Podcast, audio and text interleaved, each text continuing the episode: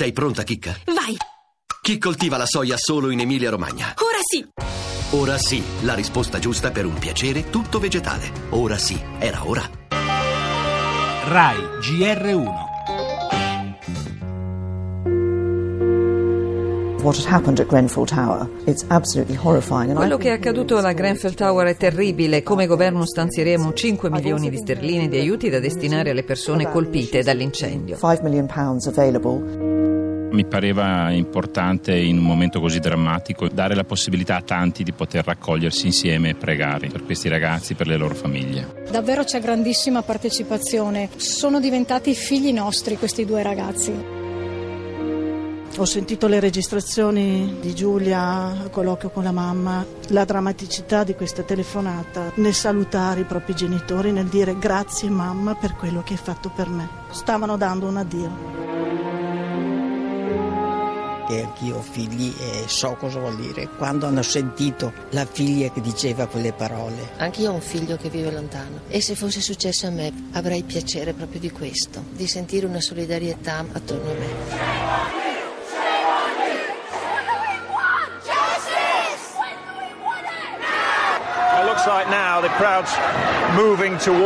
In questo momento la folla sta entrando nel municipio di Kensington. entrance to the offices of Kensington and Chelsea.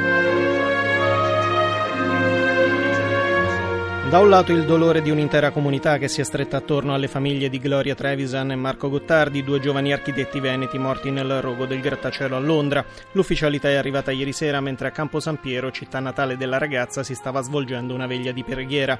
Dall'altro la rabbia degli abitanti di Londra che hanno contestato la premier conservatrice Theresa May. A nulla è valsa la promessa di 5 milioni di sterline da destinare agli sfollati, fischiato anche il sindaco laburista della capitale britannica Sadiq Khan. Durante le proteste a Kensington contro l'amministrazione che gestiva il palazzo, i manifestanti hanno occupato il municipio. Le stime ufficiali, ma non definitive, parlano di almeno 70 vittime e gli inglesi vogliono sapere perché sono morti.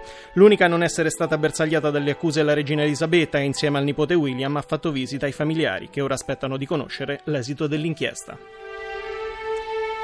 Nel nostro giornale anche il Russiagate, Trump ammette sono indagato per il licenziamento di Comey, poi annuncia o ha cancellato l'accordo di Obama con Cuba. Spazio poi per l'omaggio a Helmut Kohl, un gigante della storia contemporanea, a lui si deve la riunificazione della Germania. Torneremo a occuparci anche delle polemiche provocate dal venerdì nero nei trasporti in molte città italiane a causa dello sciopero di alcuni sindacati autonomi e di base e parleremo di noi, Radio Rai lancia la sua scommessa digitale, presentati 5 nuovi canali, infine lo sport con il calciomercato.